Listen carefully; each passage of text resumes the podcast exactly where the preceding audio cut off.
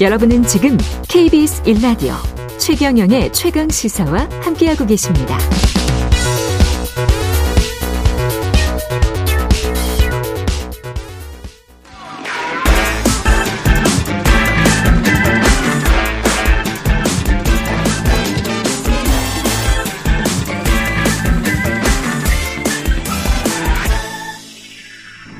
네, 앞서 윤상현 의원이 윤석열 대통령 부정평가 55% 넘는다는 발언 관련해서 여론조사 개요는 한국갤럽 자체조사 8일부터 10일까지 윤석열 대통령 어, 긍정평가 35%, 긍정평가, 부정평가 57%.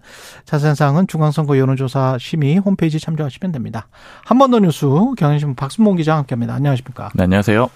전국 경제연합회 정경련이 부활하는군요. 네, 예. 한국 경제인 협회로 협회. 예, 한경협으로 이름을 바꾸고요. 한경협 맞습니다. 예. 원래 이제 그 여러 가지 직군들이 협회가 있는데 그렇죠. 정경련이라는 거는 사용자나 경영자를 대표하는 협회다 예. 이렇게 보시면 되고요. 음. 사실 그 영향력이 굉장히 막강하다라고 볼 수가 있죠. 노조에 대칭되는 집단이기도 한데 특히 경제력이 막강하기 때문에 그 그럼요. 그 영향력이 예. 강했고 그 중에서도 정경련은 좀 맏형 대표격이었었거든요.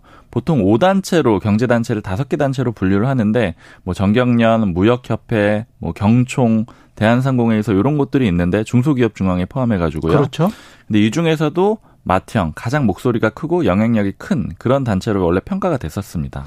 원래 정경련의 역사가 삼성 뭐 현대 현대 역사 아닙니까? 그렇죠. 맞아요. 예. 1961년에 원래 그 전신인 한경협이 만들어지는데 그때 이병철 삼성 창업주가 만들었거든요. 그렇죠.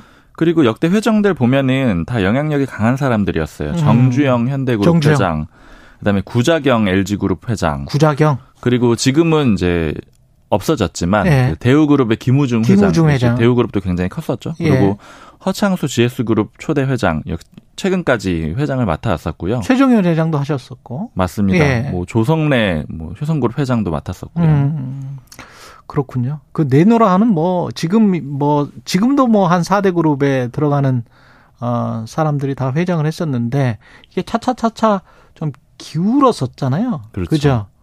결정타가 국정농단 국정농단이고. 사건이었어요. 네. 국정농단 사건 자체는 많이들 기억을 하실 텐데 박근혜 전 대통령이 탄핵되는 그런 사건이었잖아요. 네.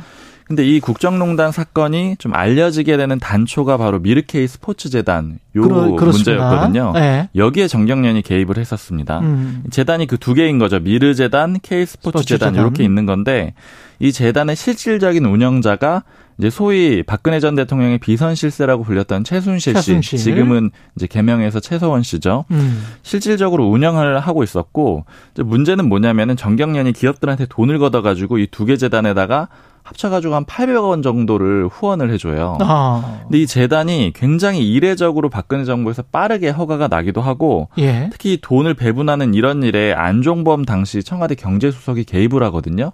즉 이 얘기는 예. 청와대와 연루가 있었다라는 그런 문제가 되는 거고 특히 재단에 들어간 돈이 또 최성원 씨가 사, 그 개인적으로 사적으로 사용을 하기도 합니다. 음. 그러니까 이런 문제들이 알려지게 되면서 정경련 자체가 붕괴되기 시작을 했고요. 이렇게 정경련이 타깃이 되니까 여러 가지 문제점들이 다 부각이 됐는데 뭐 예를 들어서 보수단체 어버이연합에 그 사무총장한테 차명으로 돈 전달하고 뭐 이런 것들도 있거든요. 정경련이? 네, 이제 이런 문제들이 다 불거지게 된 거죠. 예. 정경련이 그러니까 어떤 정치적으로 한쪽 편이다. 지난번에 그 한나라당 그 과거의 차떼기 관련해서도 맞아요. 정경련이 주역 아니었습니까? 맞습니다. 그때 네. 돈 전달한 것도 있었고 네. 그러니까 이해창 한나라당 대선 후보한테 불법 정치자금 전달한 거. 음. 그다음에 이명박 정부 때는 기업별로 이 정치인 리스트를 이렇게 나눠가지고 여기 접촉해라 이런 문건을 정경련이 주도해서 만들고 이런 것들도 있었는데, 예. 근데 물론 그럼에도 불구하고 이 위치가 흔들리지 않았는데 이제 아까 말씀드린 대로 결정타는 국정농단 사건이었죠. 예. 그러면서 정경련의 위상이 좀 많이 에, 옹색해 지고 그러면서 다 탈퇴했었잖아요. 그죠? 맞아요. 특히 네. 이제 국정농단 사건으로 가장 타격을 많이 받은 기업을 뽑는다라면 삼성이잖아요. 그렇습니다. 이재용 뭐 회장이 예. 이렇게 타격까지 받게 되고요. 그러다 보니까 4대 그룹이 다 이탈하게 되는데 삼성, 현대차, SK, LG 연쇄적으로 탈퇴를 하고요. 그 계열사들까지 다 빠지게 되거든요. 음. 이렇게 되니까 이제 명예도 명예인데 그 돈줄이 완전히 마르게 되는 거예요. 예. 원래 운영비가 이 4대 그룹에서 한 4분의 3 정도가 나왔거든요. 그랬군요. 재정적으로 예. 굉장히 어려워졌고 사실상 구조 조정을 하게 되고요. 정경련 쪽 사람들 원래 아는 사람들이 있었는데 그때 회사 많이 옮겼고 음. 물론 이제 인원수 자체가 줄어들게 되니까요. 그리고 예. 해외 연수가 있었는데 연수 갔다가 막 바로 돌아온 사람들이 있었어요. 아, 그때 아, 이게 터지면서 예. 그 이후로는 이제 해외 연수 같은 것들은 당연히 없어졌고 음. 뭐 신입 사원들도 안 뽑고 뭐 조직이 여러 가지 어려워졌고 음. 특히 이제 문재인 정부 들어서는 이 경제단체 맞형격이라는 게 그냥 단지 이익을 대변하는 게 아니고 어떤 국제 행사 같은 데 이제 대표격으로 참여를 많이 하잖아요. 아. 근데 그런 거에 완전히 배제가 되거든요. 예. 문재인 정부 들어서는 뭐 어떤 행사에도 못 갔다라고 그렇게 좀 단적으로 표현을 할 수가 있을 것 같아요. 정경련 쪽이. 네. 예.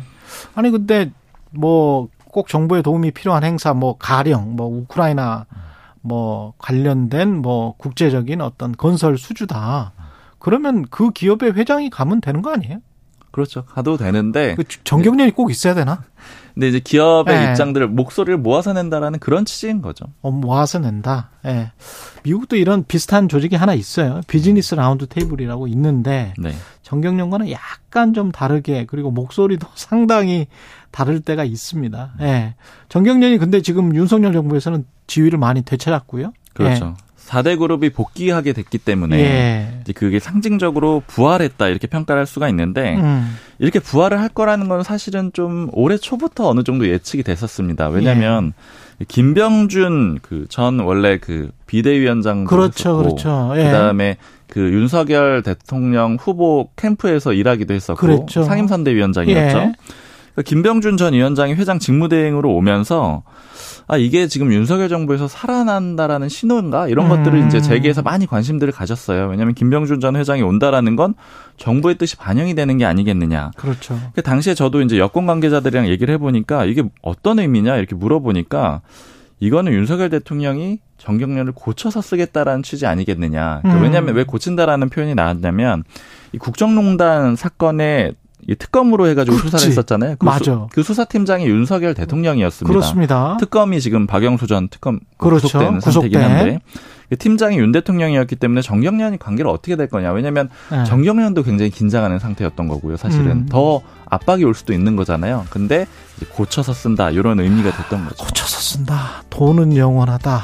권력은 영원하지 않다. 뭐 그런 생각도 들고 경향신문 박순봉 기자였습니다. 고맙습니다. 감사합니다. 예.